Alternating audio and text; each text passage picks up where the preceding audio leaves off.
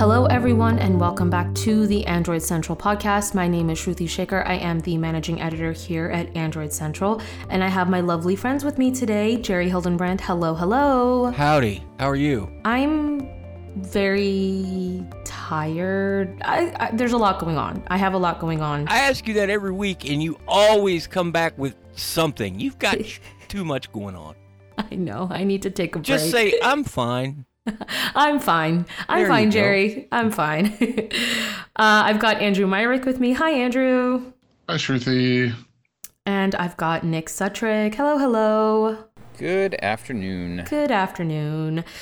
Okay, we've got quite a few fun things to talk about. I mean, a lot of it is foldable, relatable, related, excuse me, and a lot of it has to do also with Google and, you know, Google being Google. So we're going to start off with um, a very interesting news article that was published a couple of days ago. It's titled Google is apparently canceling Pixel Fold pre orders left and right. So essentially, Google is seemingly canceling pre orders of its Pixel Fold placed through the Google Store. The cancellations may be due to a system error or problems with payment verification. Consumers across the US and Canada are reporting the issue through their Reddit accounts.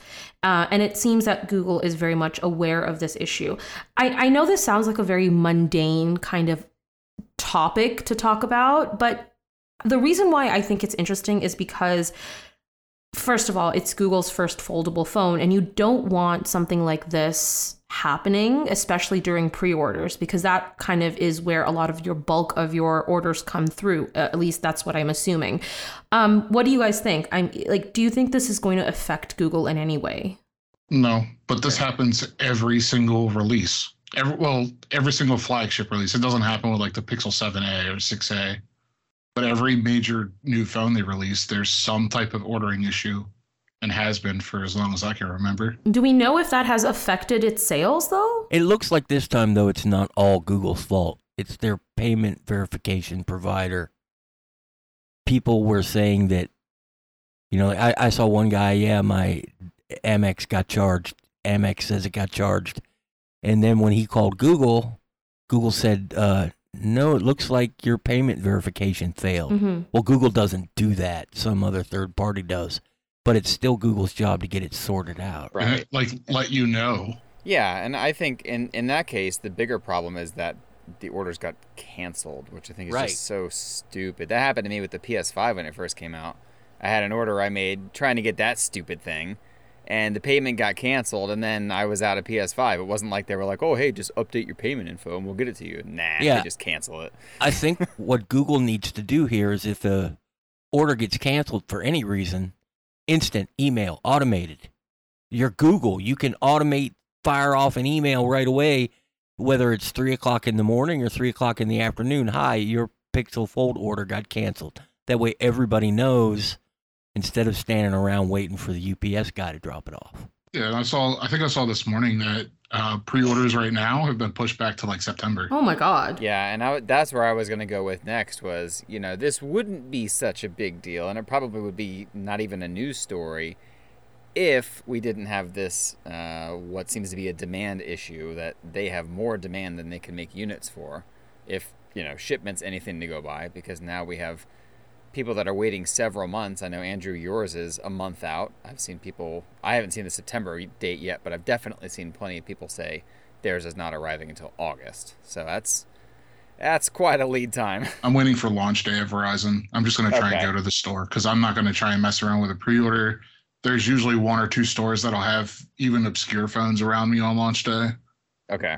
I'm not. I'm not messing around. It's not. It's not Samsung where I will feel more comfortable with it. It's it's Google, and I and I want to just try and go to a store and get it. That's fair. Yeah, you can go to the big Verizon store in Bethesda. They have everything. But I still have to wait until July 18th because Yeah. stag, staggered releases for the win. Well, I mean, okay. Well, I, I, I guess it's not that big of a deal, but hopefully, you know, Google does um, kind of fix this issue. And I'm going to move on to the next topic because this was a very quick one that I wanted to talk about. I was just curious.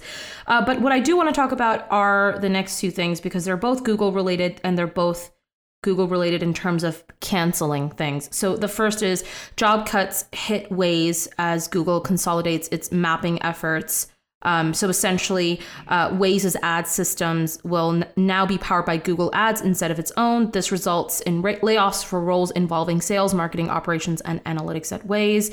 Google Maps and Waze are brought under one roof in late 2022. Um, the other thing that Google is canceling is um, it looks like Google might have canceled its new AR glasses, uh, and that is kind of interesting, problematic ish.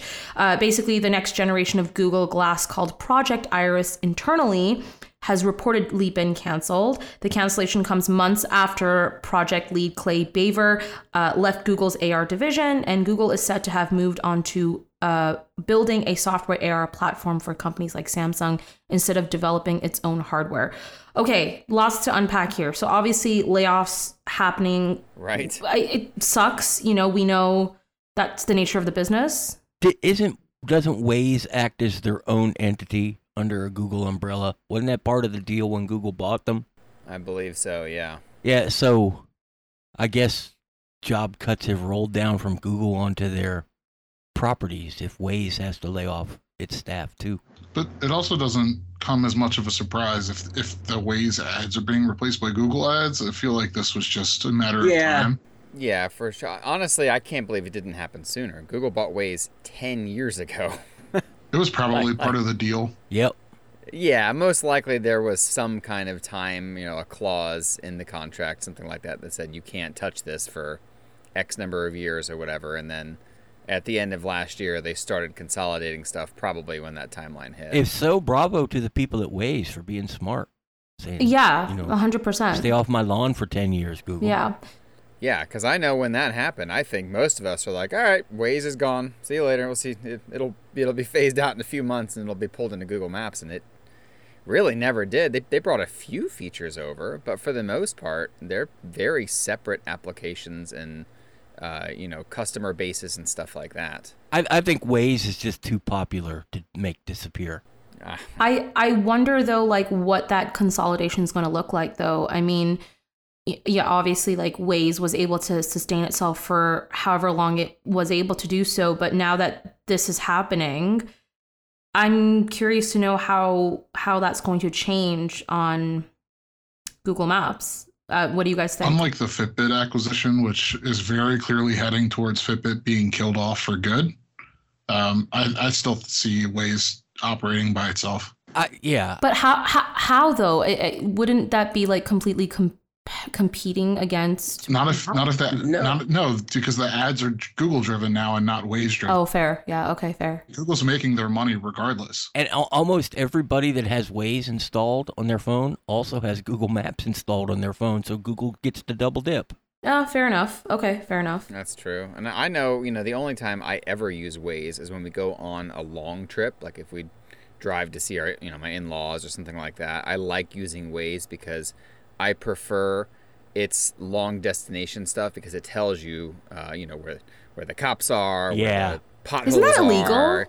You can see other Waze drivers on the map. Like I just like that community functionality. Whereas if I'm looking up restaurants or I'm just doing local directions, it's Google Maps every time. Okay, but actually, though, I always thought that was illegal, though, to have. I, I don't care if it's People illegal or not. Don't get rid of it.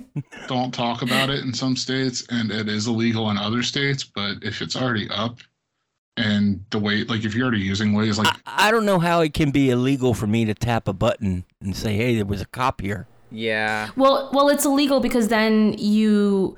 I, I mean, I get what you're saying, but I guess the point is, is that like you normally most people who are speeding are going to speed regardless, uh, you know, of the situation. But if they know that cops they're they're going to stop speeding, and then they're going to speed again, and then Yeah, that's how I do it. I got a heavy foot. Yeah, but but you may not be a, a danger to society, whereas there could be other people who. No, I'm really a I'm a very good driver, but I do drive very fast. My guess is that because it's community driven, they can get away with it because they'll fall under the same thing that social media companies fall under when they say, well, we didn't post it. That was our crazy users. Right. Just don't get rid of it because on them trips to Georgia, I need to know where them cops are on the interstate. There's always a caveat.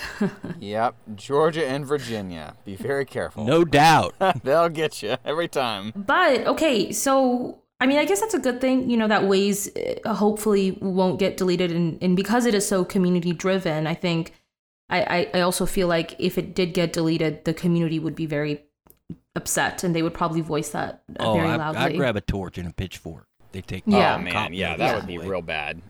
um but so let's talk about this report. Nick you wrote about this. The the google might have canceled its new ar glasses. I'll be very honest. I was really not paying attention to the news when this came up but you were and you seem to be very flustered by it So, if you remember back at Google I/O last year, they showed off those glasses that could do the live translation and all that stuff. Yeah, and a lot of yeah. people were like, "Oh, that's that's really cool and actually very useful, right?"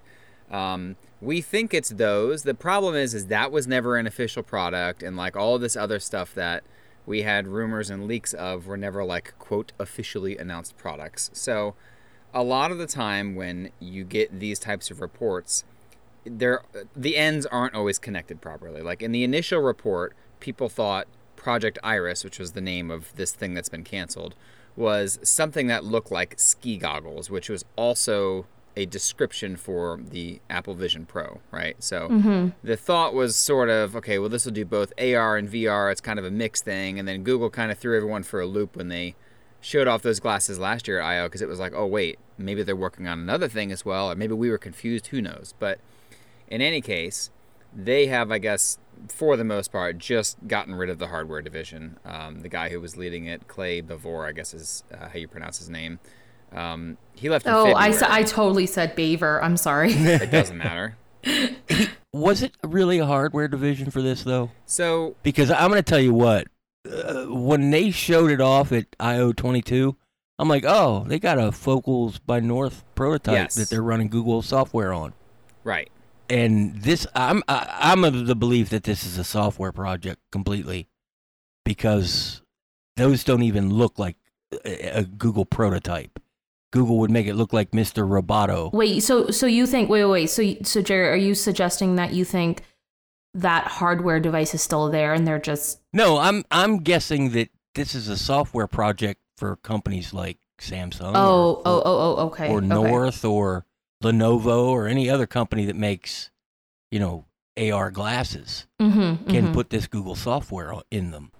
Okay. Yes. That's Okay. what Google wants is their software on everybody's Yeah, device. yeah, of course, of course. Right. So the the Bavor guy, um, he was heading up that group of Google that came from North. Right. Um, and so that that group is still there. The group's not gone, but apparently they have moved over to almost entirely software development. And there's like a few dudes in the basement still messing around with hardware. Is sort of what the report said, right? Like they're they're not taking it seriously in, in in essence of developing their own hardware, unless I guess it's for software testing purposes. Um, apparently, that ski goggle thing was actually Samsung's XR headset that was has been teased several times now, and is supposed to be shown off later this year. And that's what people are thought uh, are thinking is going to be the Apple Vision Pro competitor from Samsung and Google. Now, what this group is doing, like I said, is they've moved to software and they're developing uh, what they what's being called Android for AR. Um, it's it's sort of a, a micro uh, operating system that's designed for AR headsets and glasses and things like that, so that you have more features that are more bespoke versus just sticking Android on a pair of smart glasses and trying to work around those limitations. It's you know sort of flipping the script. That there. that makes the most sense. I agree. Do you think that um, the software, this AR AR software that Google is creating, okay, this is gonna, and I have to kind of wrap my head around this. Okay, so we have Apple Vision Pro, um, their headset. Obviously, that's going to have Apple software, but like Apple devices, which it runs on iOS, obviously, you can still download Google software like Chrome, uh, Maps, Gmail, whatever it is. Do you think that would be a similar capability with the Apple Vision Pro with this AR software that Google is trying to create? Like, would there be this possibility where they create something that gets sold to so many different companies, including Apple?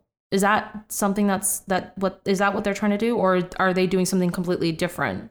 I think this is like more like Wear OS. Oh, okay. Yes. Okay. This is okay. I'm Lenovo, and I want to make these cool new AR glasses But man, I sure wish I didn't have to spend two and a half billion dollars developing Okay, an operating that system. for okay, it. okay. Well, here comes Google to give me one for free as long as I place their apps in it. right, okay.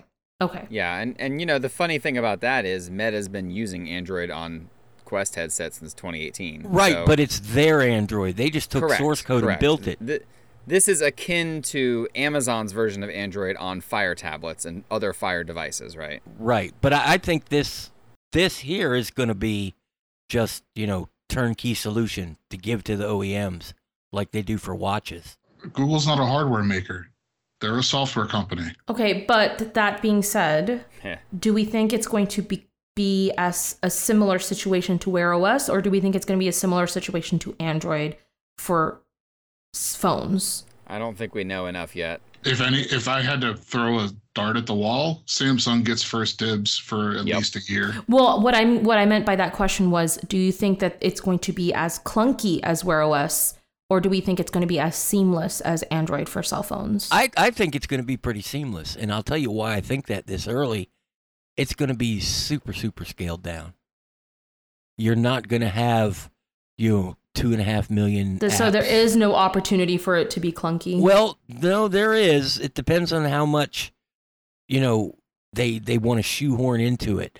Uh, we know Google has versions of Maps and Gmail and everything else because even as far back as Google Glass, you could run Google Maps on your glasses. And it's just very scaled back. It shows you only what you need to know or what you asked for without all this extra crap on it Yep. if that's the way they continue to do it, there, there's not a lot of things to be clunky. Uh, if it's a little more opened up for, let's say, Samsung or I said Lenovo, whoever, to throw a bunch of their extra crap in there, that that changes everything. Samsung will clunk the heck out of it if they're able to. Yeah, and I think what was particularly interesting to me in this is that they're calling it a micro XR platform, which means they are going for the whole spectrum of devices versus Yeah. um, Apple's headset is becoming more interesting now because we're learning about how limited it is. And one of the many reasons why they did not use the term VR in their uh, announcement and they, they really stuck with spatial computing is because it seems like Apple does not want you walking around with this thing. They want you sitting in a chair, sitting on a couch, not moving because it doesn't support room scale movement. If you get up and move more than a meter and a half away, it shuts the whole experience down and puts you back in the menu and tells you to go take a seat, kind of thing. Is what what we're seeing now from, uh, you know, people who have used it and stuff. That sounds like Apple. Yeah, it's a very very tailored experience versus what I'm seeing from this. You know, Google's thing early on is that they're going for a much broader scope of things, which is, I mean, kind of what Meta has been doing, even if Meta has been a little more gaming focused with the Quest. The Vi- the Vision Pro's really expensive, public publicly available once it gets FCC approval. It's a dev kit. Yes. We're still three, four, five years away from a Quest Pro priced headset from Apple. If ever. Yeah, and it'll be interesting to see how they handle the wider scale stuff too. Yeah, they're not going to release something that's like the Quest Three, which what like going to be like five hundred bucks or whatever. Apple's not. We're not going to see Ever, a five hundred dollar. Apple headset. It's not going to happen. But this is a this is a dev kit, and we're still years away from a thousand dollar Apple headset. Yeah, I mean the the group Apple targets is, are, are people that are willing to spend, you know, twelve, thirteen hundred dollars on a premium headset, so they don't even have to care about a five hundred dollar headset. I think you're right. Whereas this gives Google's partners the opportunity to make a five hundred dollar device that's competitive in in some ways. I just hope it doesn't end up like like tablet software, Well, where it's a jumbled, effed up mess. Do you know what I hope to see from it? Uh, you know those things you put on your dashboard that hook up to your car computer and display your, you know, compass direction and your speed and everything in the corner of your windshield?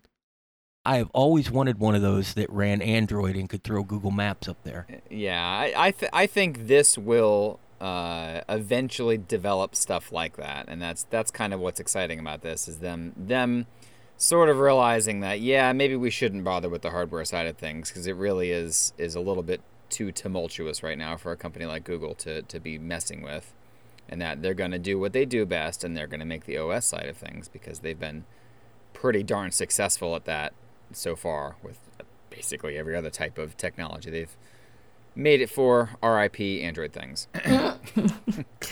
okay, well, on that note, RIP to the things. Uh, let's take a quick break because um, the next four topics are going to be really fun to talk about, and I want to get to to them. So stay tuned. We'll be right back. Indeed is the hiring platform where you can attract, interview, and hire all in one place. Instead of spending hours on multiple job sites searching for candidates with the right skills, Indeed's powerful hiring platform can help you do it all. We streamline hiring with powerful tools that find you matched candidates. With Instant Match, over 80% of employers get quality candidates whose resume on Indeed matches their job description the moment they sponsor a job, according to Indeed data in the US. One of the things I love about Indeed is that it makes hiring all in one place so easy. Because let's just face it, you want to be able to find the right candidate for your job. Candidates you invite to apply are three times more likely to apply to your job than candidates who only see it in search, according to US Indeed data. Start hiring now with a $75 sponsored job credit to upgrade your job post at indeed.com slash ACP. Offer good for a limited time. Claim your $75 credit now at indeed.com slash ACP. Indeed.com slash ACP. Terms and conditions apply. Need to hire? You need Indeed. Okay, so we got a new freelancer um, that started writing for us. I'm sure many people who are listening to the podcast, and I wanted to get him on the podcast today, but th- there's just been a lot going on at work, and I'm hoping to get him on the podcast next week because he will be writing for us on a weekly basis. Um, and for, for those of you who, who haven't been following our Twitter or paying attention, um, the person I am talking about is Mishaal Rahman.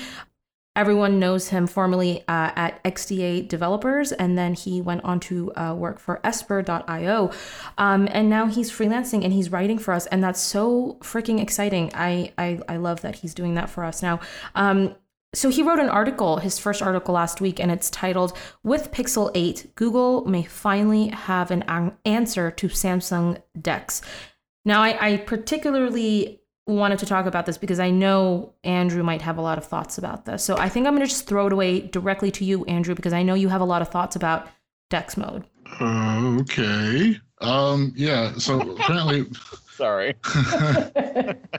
well, wait, haven't you been? You you do talk about DeX mode, don't you? Andrew's the only person in the world that uses it, so yeah, he might well exactly. talk about it. There you go. Heck, I, thought... I, have a DeX laptop that Andrew sent me that I use. So yes, this is definitely Andrew's thing. Yeah, I thought you would figure. I thought you would like to talk about this. Well, yeah. Plus, there's an editorial that I have that's overdue. He doesn't. He, does, he doesn't want to poach his own content. Truthy, that's what it is. Yeah, that's true. That's true.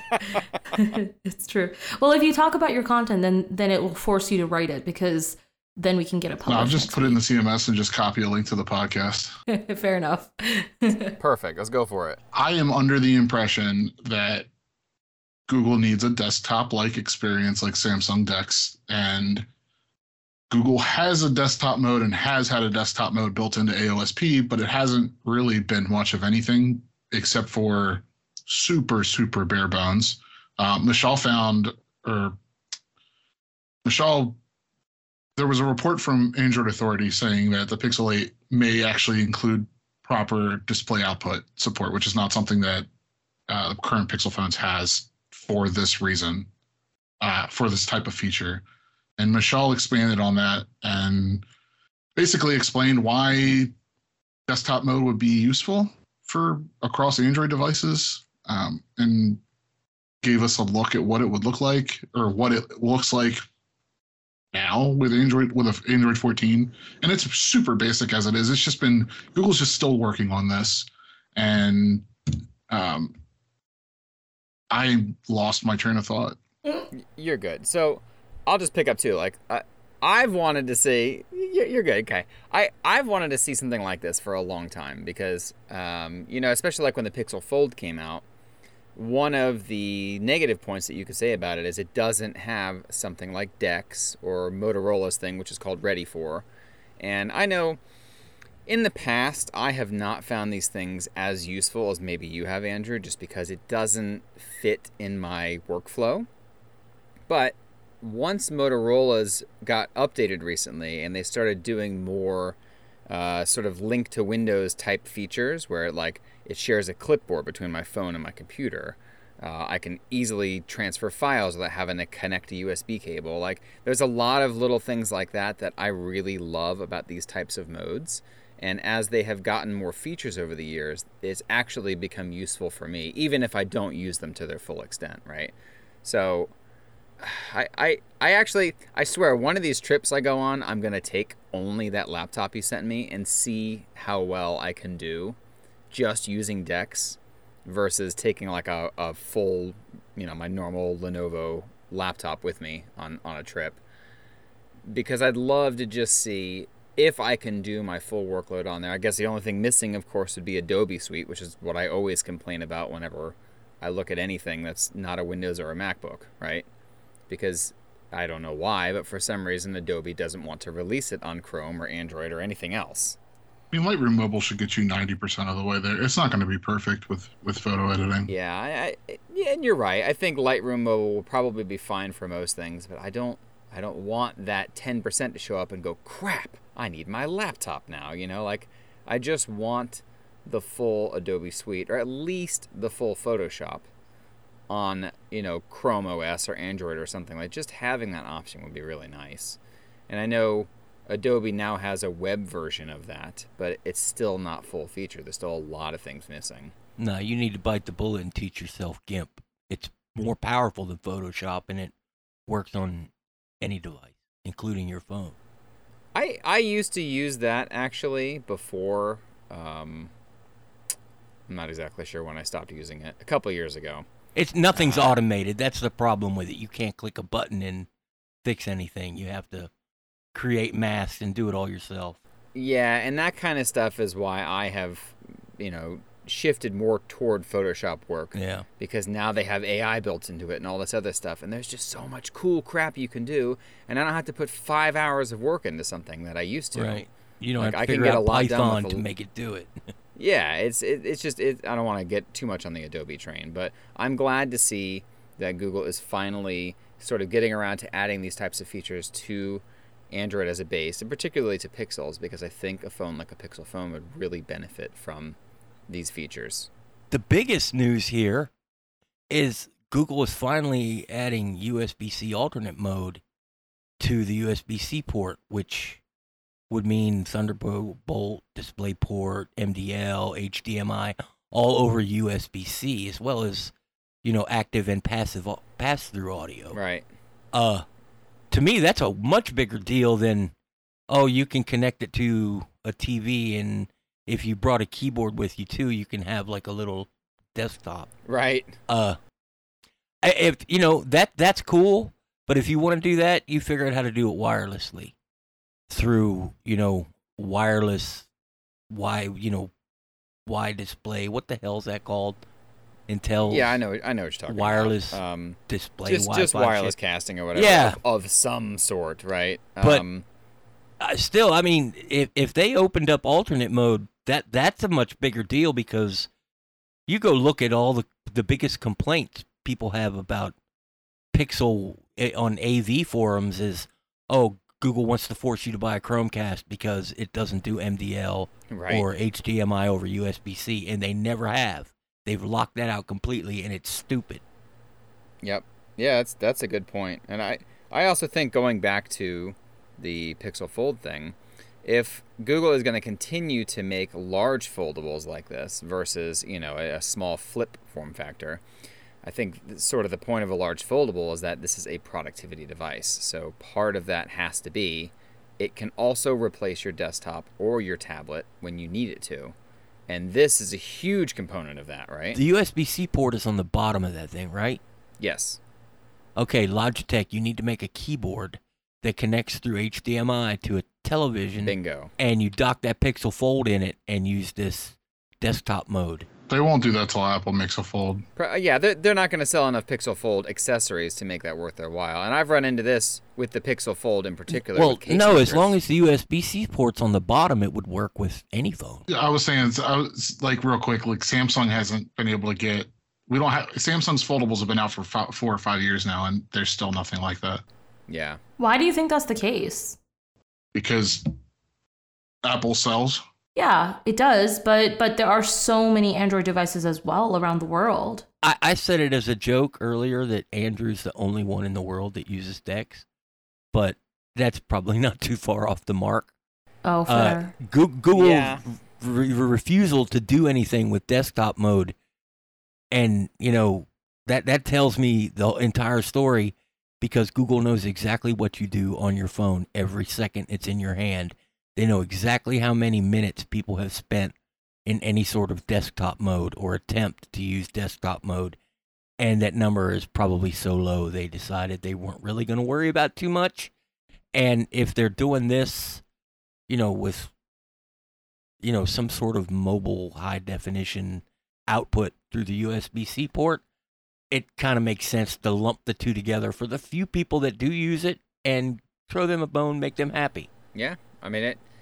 You know, I think at this point, especially on the OS side of things, we're kind of running out of ideas, right? This is never going to compete with Samsung's DeX.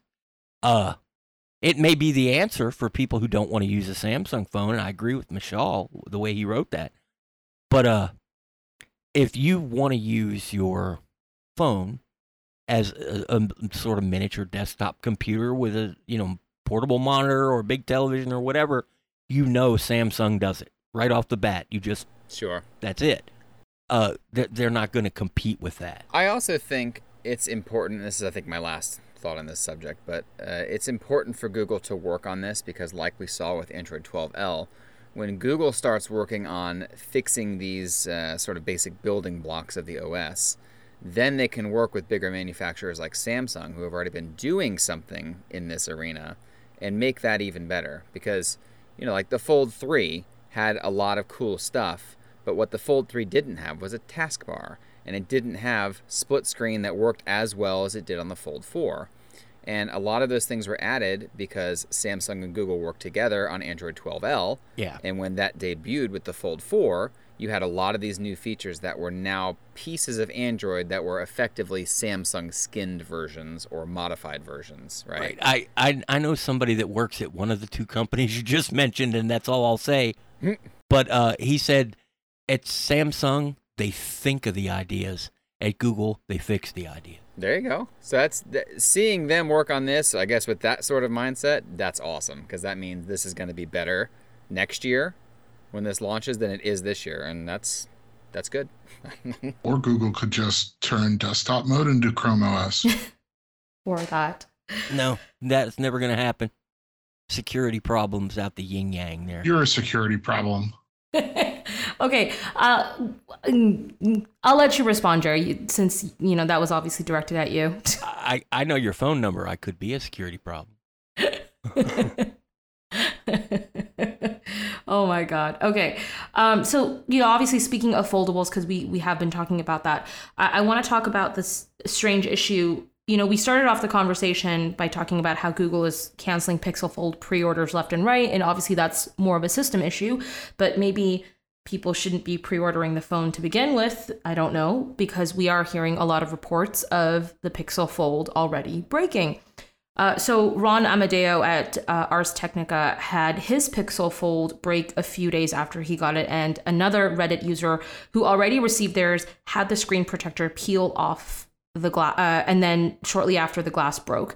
Um, yeah, and and I don't know if you've mentioned this Nick yet or not, but you also got like scratches easily on your Fold, right? And Yeah, I put that in the review. The the frosted glass on the back, uh, the covering scratched off like on the first day I took it out. yeah, Not, obviously not the whole thing, but I got two scratches that are that are permanently there.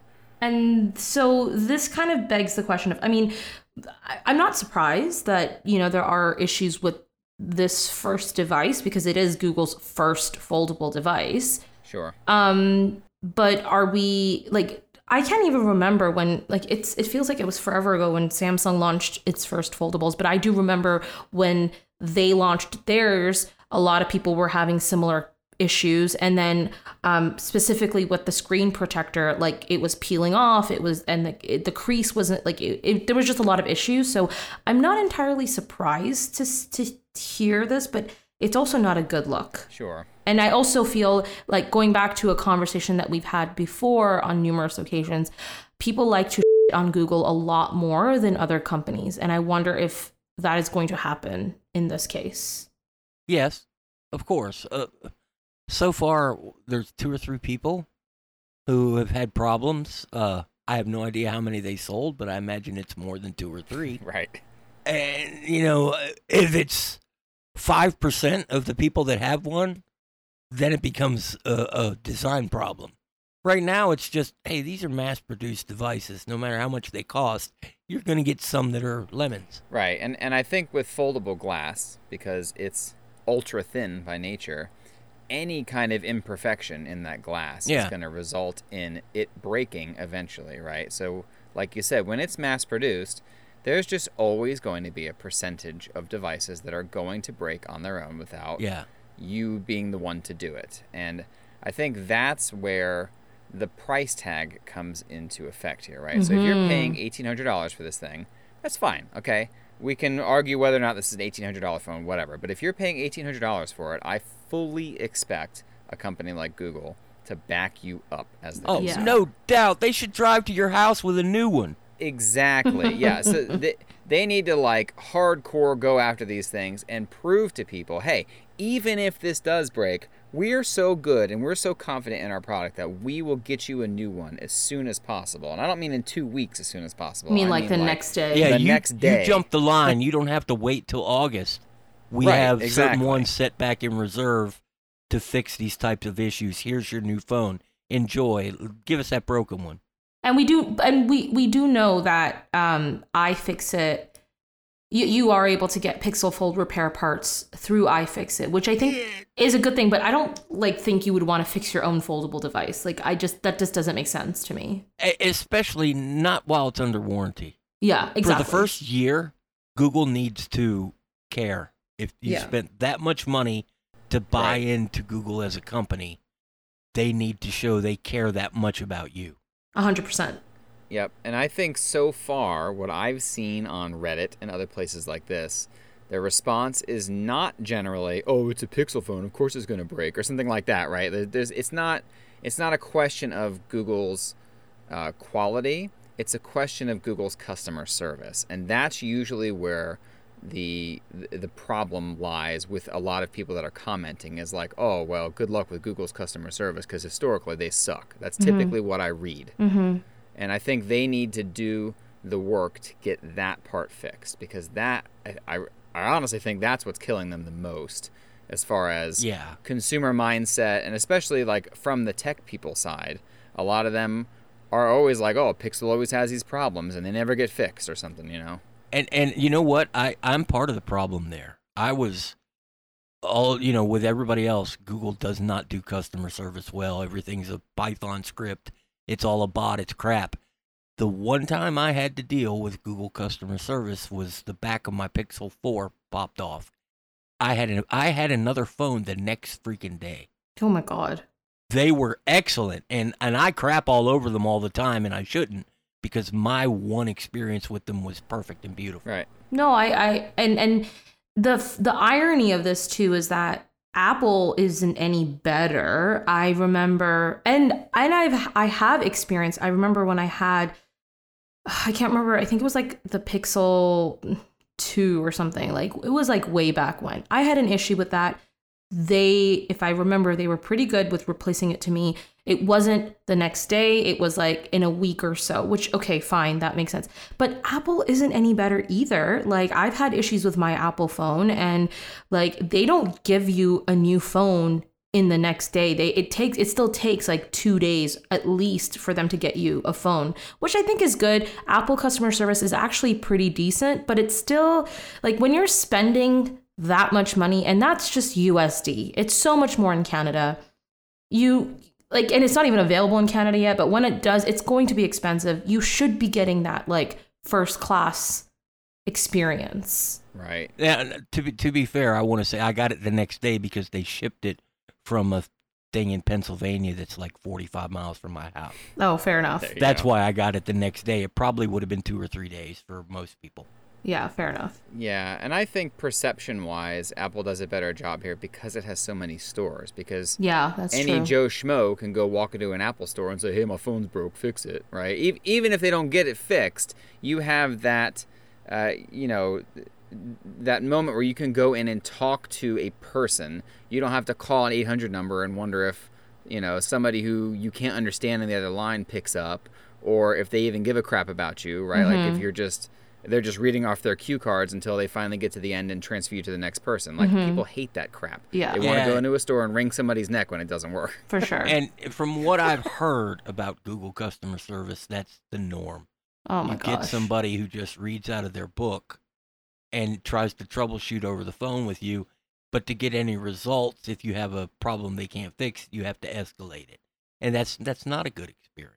No, it's definitely not. Well, hopefully Google gets its stuff in order because I don't think anyone wants to deal with something like this, especially when more people get their hands on this phone because it is so expensive. Uh, they do deserve some good customer service. That phone costs twice as much as my truck. Yeah, that's ridiculous. okay, Yeah, let's my truck's a piece of crap. Still. Let's talk about OnePlus. Uh, continuing on the foldable uh, conversation. Uh, so we wrote a news article uh, about a rumor. It's a rumored pho- phone. Uh, it's OnePlus's first foldable device, rumored first foldable device. The ar- article title is "The OnePlus V Fold Could Steal Samsung's Foldable Phone Thunder in August." And and I think I love this concept because I I'm waiting for a company that can actually compete with Samsung, um, at least in North America. I don't know. When you read that title out loud, I thought I heard laughing the whole way from Korea. Really? And nobody's gonna steal Samsung's foldable phone thunder. Now, I mean, I get it. I get OnePlus is trying, and they could, but Samsung owns that market, and they will own that market until Apple steps in. Hmm. I don't care how good this OnePlus phone is. Fair. now that's a statement. Yeah, I was drinking. Sorry, no arguments here. Jerry's just t- tired of talking about foldable phones. No, no, I, I don't like foldable phones. I think they're stupid. But if you like them, you can think I'm stupid. That's that's the way it works. But when I think foldable foldable phones, I instantly think Samsung because Right. by word of mouth and everybody out there, there aren't a whole lot of them, but Samsung makes the best ones. We don't even get the be- the actual best ones here.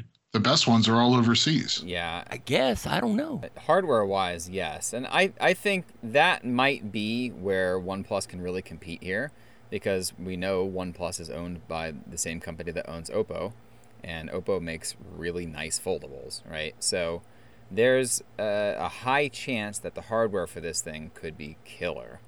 Uh, I mean, the render that we have looks amazing. It's super thin. There's basically no bezels on it. Like, it's a looker, okay? I, I have no doubt that this phone is going to be better than Samsung's next fold in every conceivable way.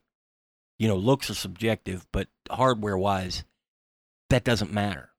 When the average person thinks about buying a folding phone, they instantly think about Samsung and don't care about anyone else. Hmm. Sure. I, I think it's early enough in the foldable market, though, to where if we get a number of competitors, especially since I would say most people haven't bothered with a foldable phone or even considered buying a foldable phone until the last year, um, I think if, if we start getting some competitors in now who actually compete on price and not just hardware looks or software or whatever, I think that will also help. And It will, however, here's my thought on that. I think because Samsung and Apple aren't well known names amongst the general population, I'm not talking about Android enthusiasts, I'm talking about Sure. general audience. most people are going to gravitate towards a Samsung. And if or Apple decides to release a foldable, they would go for an Apple device. I don't think a lot of people would go for a OnePlus or maybe they would go for a Pixel Fold, but because of that price tag, I don't think that they would necessarily gravitate towards that. And I think it's going to end up becoming very similar. Like, as much as I say I love that, you know, there's this potential of OnePlus coming out with a foldable device, I would agree with Jerry. I don't think Samsung will be knocked off of that pedestal, also because this seems very familiar to our regular smartphone ecosystem. When we look at that, there are so many competitors, but there are only two companies that are pretty much at the top of that that scale of phones. And that's not good, but that's just how it is. It's the same crap we've been dealing with for years. Samsung lost. Samsung doesn't know how to make an exciting phone anymore. It did, and then it got complacent. So now we have this POS that just breaks randomly. My fold, my Fold Four is broken and has been for two weeks, and it's still not fixed yet. Thanks, Jerry and we get all these other phones come in and we like they it's a, everybody's fighting an uphill battle because every other company er, apple and samsung are complacent. The market is boring. Phones technology is boring. It's just boring. It's bs and it's boring because these other companies try and come in and they don't have the marketing power. They don't have the marketing money or budget to even post something ha- have a, a single commercial during the super bowl let alone on regular cable TV. So the only time you ever hear about it is either reading Android Central, seeing a YouTube video about it, or maybe a friend happens to hear about a, the V Fold, which is a stupid name in, a, in and of itself. Hey, Andrew, are, are you mad that your Fold 4 is broken? I'm off my soapbox now.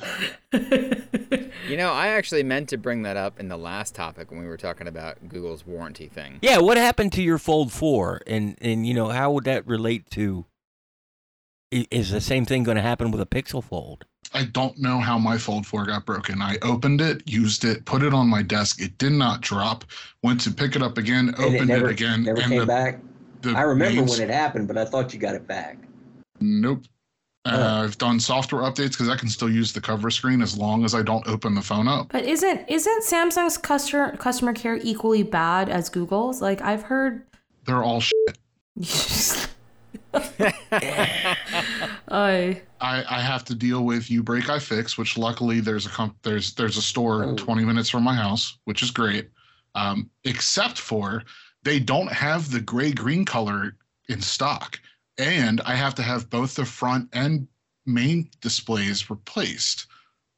And I call and I get say, well, we don't know anything about that. We'll have to call you back and don't hear anything. So after we're done podcasting, I'm going to take my puppy out to go potty and then I'm going to go down and fight with somebody. now, is this costing you anything or is this $99 deductible because I have dropped the phone? Oh my gosh. So I, I I'm I suspect that it's something related to a cable wiggled loose somewhere. I, I just want to circle back to you spent seventeen hundred and ninety nine dollars on a phone from Samsung. They need to be driving one out to your house to replace it if it breaks. I, yes. Seriously. I pay sixteen dollars a month for Samsung Care. Oh, oh, oh my God. Okay, uh, you know what? I don't know if anybody from Samsung listens to this, but y'all are thieves. Oh my God, that's if that's ridiculous. the way you do business. That's robbery. Yeah, and this this is oh my goodness. This is really the biggest problem, right? Because if something like this happens, even if you drop your phone once, whoop de friggin' do. If I didn't drop my phone and the glass broke, then it ain't a problem. Yeah. Okay? If there's not a giant dent on the side or something. Yeah, if you that's dropped ridiculous it, to even. You used it after that. you dropped it and it worked. Yes. So it ain't that you dropped it. That's not what did it. This is, boy. Now, now you got me upset. So I know. Did we talk about the Flip Four on here when that happened to my wife's flip four. Yeah, you break stuff too. okay, and I had a terrible experience with uBreak iFix as well. I walked in there, literally the broken part of the phone was the piece of the hinge, right? It's it's the part of the hinge where the glass bends and there's a nice straight line straight across there, okay? Anybody with a brain would look at that and go, "Oh yeah, it broke on its own because it's folding glass." Not uBreak iFix, okay? They looked at it and they go, "Oh, the warranty doesn't cover that. It's it's screen damage. I'm like, I have some words for you, and I don't you- want to utter them out loud. Yeah, but you're getting mad at the wrong people here. Yeah, They like like under truly. This but my is, point is, if they are relying on uBreak iFix to be their big, you know, in-store people that you go to get your fold or your flip fixed at, that's a mistake. They need to be handling it themselves. what I was saying is Samsung tells uBreak iFix what to cover, what not to cover, and what is screen damage and what isn't screen damage. So if that costs you money, it's because Samsung told uBreak iFix. Hey, if you fix this, we're not paying you for it. But I paid not. I paid a hundred dollars on top of the sixteen dollars a month. I go through. You can't find. There's no clear. This is going to be an article when I'm done. I'm holding you to it. I'm just Let's letting you it. know. There, you try and try somebody. Tr- not anybody here. Somebody try and go book an appointment to get your phone fixed through Samsung Care Plus. Tell me how to do it. I know how to do it because it took me an hour to figure it out, and I'm tech savvy. Tell the average person how to go do that. If it's not a button you tap on your phone, it's broken. Yeah. And then, well, what if your phone? What if the screen's broken? What if you got a, like a, a normal slab Well, phone and your screen's broken? Go and to the screwed anyway? website and, and tap a button and make an appointment. If you can't do that, Samsung is broken. That's uh, and then on top of that, it's through it's handled through a third party. Okay, so it's not Samsung Care going to uh, uBreak iFix. There's a middleman. So I walked into the store last week, right before we recorded the podcast, and they they had my name and my phone number and a case number, and had no clue what phone I had. There was and the the the the woman at the the store showed me there was nothing listed on my account. Everything inside my email I have because I'm documenting all of this stuff. Like it had my fold four and the description that I put and everything like that. The woman's screen had nothing but my name and phone number and, and a case number. I call yesterday. The guy tells me he doesn't even know what I'm talking about because they don't have the gray green in stock. Promises a call back from his manager or whoever else is in charge of it, and I have heard nothing since then. And it's just like I spent eighteen hundred dollars on a phone. I love foldable phones. I really, really, really love foldable phones. But like this is pissing me off to the point where like I might not. I the thoughts cross my head where I might not buy the the Pixel Fold. Okay. Get that OnePlus phone. That might be better. He's being he's being star he's being sarcastic. Okay. You should write Hey, I can. Something I know about where you can buy a truck. Okay. Anyways, I'm moving on. We you should write an article about this though, Andrew, because I think it is smart. Um, and customer service people, if you're listening, you know, get your shit together. All of them. Uh, I will have to read the article to determine what is allowed. Um, okay, last thing I want to talk about is uh, Jerry's article, which I loved reading. Um, and it's titled, When Are Kids Ready for the Internet? And I think this is such a great article because I think there's always this conversation around, you know, like when should kids go on the internet? What is appropriate? How do we monitor them? You know, I know, uh, Nick, you have two younger kids, um, and you are very careful about it. But I think it begs the question of like, what is the right age? So, Jerry, why don't you walk us through this? Tell, tell me your thought process in, in writing this article. First off, it's not up to me to tell you when your kids are ready for the internet. You know your kids. You know your responsibilities as a parent, and you need to make the best decision. I mean, Nick, you wouldn't appreciate me telling you how, you know, you should integrate tech into your kids' life, and I don't think any parent would. Uh but what really sparked this off was you know, Quest for 10-year-olds. Man, I hate that idea. And the reason I hate it is because mom and dad don't know what's on that screen. It's strapped to their little head, and there's no way for an outside person to monitor it. And that bothers me. So it got me thinking this is a bigger discussion about children on the internet and our responsibilities as as parents to these little monsters to to try to raise them right. And man, it just it's so hard for me to talk about this. I'm really not telling you what to do. I'm telling you to make the best decision that you Mm, think you can make. I don't think anyone is, thinks. Well, maybe there are some people who think you're you're telling them what to do, but I think what's integral to this article is what you said, which is parents really need to understand how to introduce that to their kids. Yeah. And obviously, Nick, you have a lot of experience with that. You play um, your Quest devices with your kids, and you actually like integrate with them, but you involve yourself with them heavily, Right. Right. And that is a huge component to this. It's that how much of the involvement is there of the parent? I should stop talking because I don't have kids, but Nick, I would love to get your perspective on this. So I think that the most important thing is that tech is not a babysitter. I don't care what you use, it is not a babysitter. And giving your child a piece of tech and telling them to go away because you just want to be an adult and have a drink or whatever Yeah. is not parenting. Nope. So you can yell at uh, me and I- Nick both because I agree. I don't really care what anybody thinks. You're an idiot parent if you do that. cool. and you can put it on record. Enjoy. Because it drives me crazy when I see that happening and I join a game and there's some kid on there cussing his head off and I know he's under 10 and his parents aren't even in the room or listening to what he's doing. Jeez. And it's like, I don't know, it's just why did you have kids in the first place? I just How do you, involve how do yourself your, with your child's life. How do your kids um take your involvement with tech? Uh, are, are like are you saying Like how do they feel that you are so involved with I don't that sounds like a weird question to ask like a 10-year-old, but like Truthfully, it doesn't matter what they think. Nick is the one who's making the decisions that are best for him because that's his job as a dad. Yeah, no, I, I get that, but I also think that like you know, it's it's also important to like talk to them about their feelings and understand like what their perspective is. And I'm sure Nick is a great parent in the sense that like he probably explains to them like why he's doing what he's doing and he's not harsh with them and he's kind with them. Do you know what I mean? Like how how do they like I'm sure they're having fun with you being there with them. Right. I I think as far as that goes, you should always involve yourself in your kid's life because you are their parent. And spending time with them is the most important thing you can do, especially as a parent of a younger child.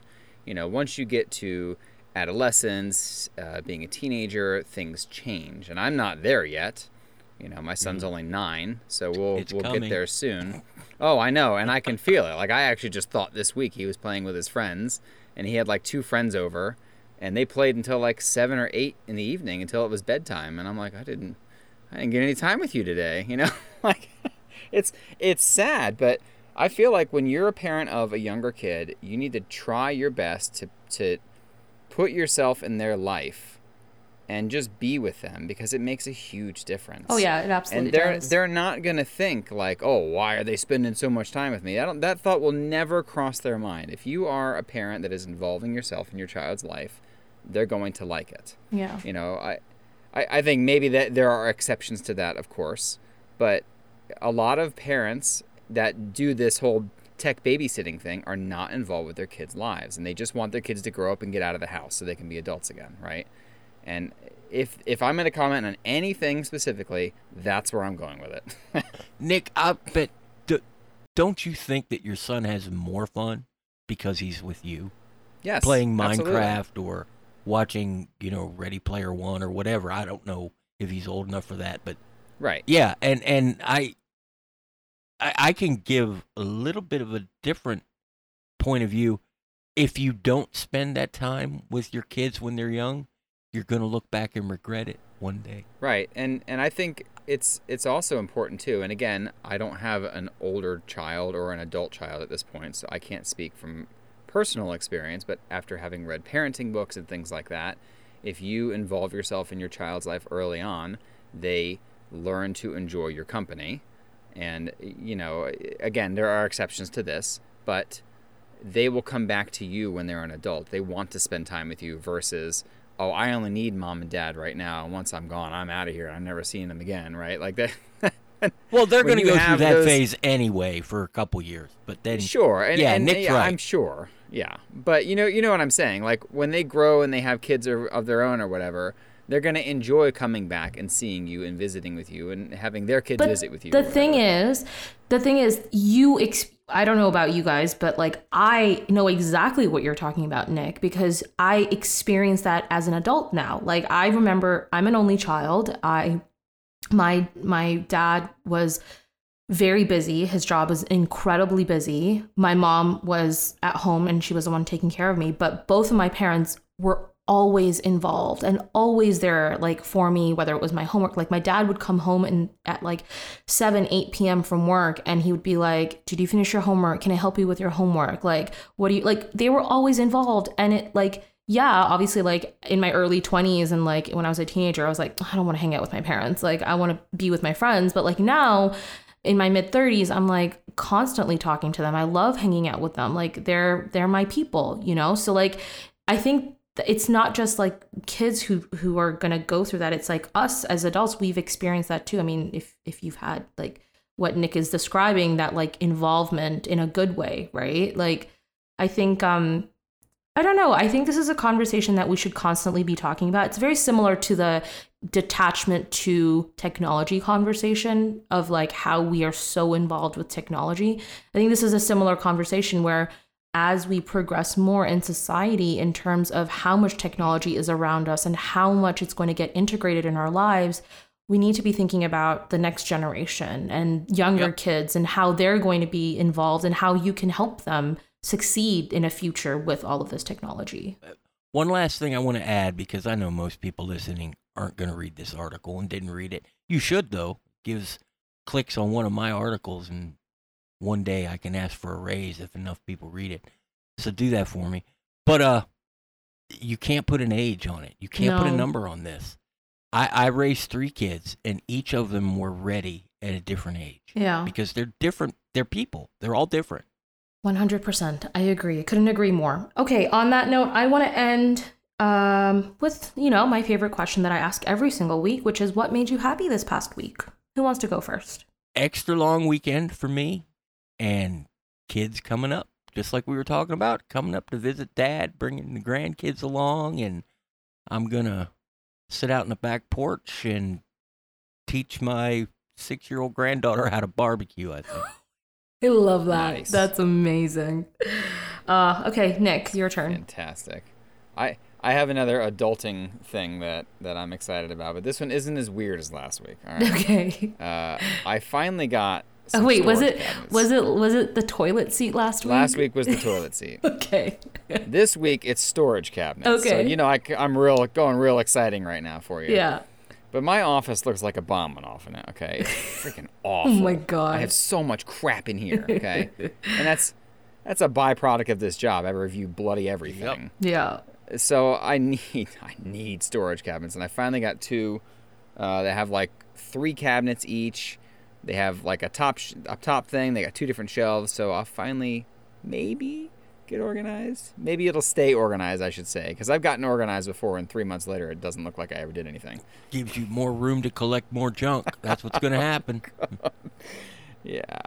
Well, that's exciting. I love that. Okay, Andrew, your turn. Uh, part of what sparked my uh, my soapbox about foldables before is because Nick sent me the Vivo X Fold 2. I I heard that phone was really awesome. Uh, it the hardware is fantastic. The Chinese ROM is awful. oh dear. okay. It's, it's, also awful if you're uh, sensitive to flicker. Oh yes. That's yes. why I sent it to Andrew. Yes, yes.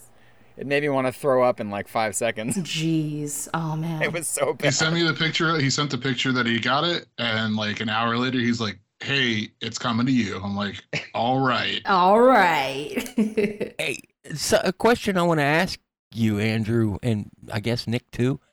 When you all get these phones that are from China with Chinese official software on them, do you sign into them with your Google account? Yes. I'm not answering you because I don't want to deal with the backlash from you. Well, I'm just well, uh, well we know that the way China monitors everything that happens on a phone designed for China. I was just curious if you all are feeding them even more. Yes, because I don't really care what they do with my data. Uh, yeah, I also feel like Nick probably doesn't really have anything incriminating on his phone. I, I, I'm really, you know, I would be more worried if I were in China with a device like that because then they could track me and do something awful to me. Oh God. But okay. Well, off the, the record, US, we don't know. We don't that. know if that's gonna happen. Let's not. Let's not just assume anything here. I, I didn't mean you know, anything. I, I know, but you know what I'm saying. Like, I'm not anything. concerned about it. Yeah. I just was wondering if you all did it or not. That's all. Honest, simple question, Andrew. No, it's fine. It's fine. okay. So Andrew, you're excited about the fold. Um excited. I'm I'm or not fold, the Vivo Fold, right? Vivo X Fold. yep, that's right. Yes. There you go. Awesome. Throw some letters in there. You're good. random letters. Um, okay, great. Well, I'm excited also because it is a long weekend for me as well.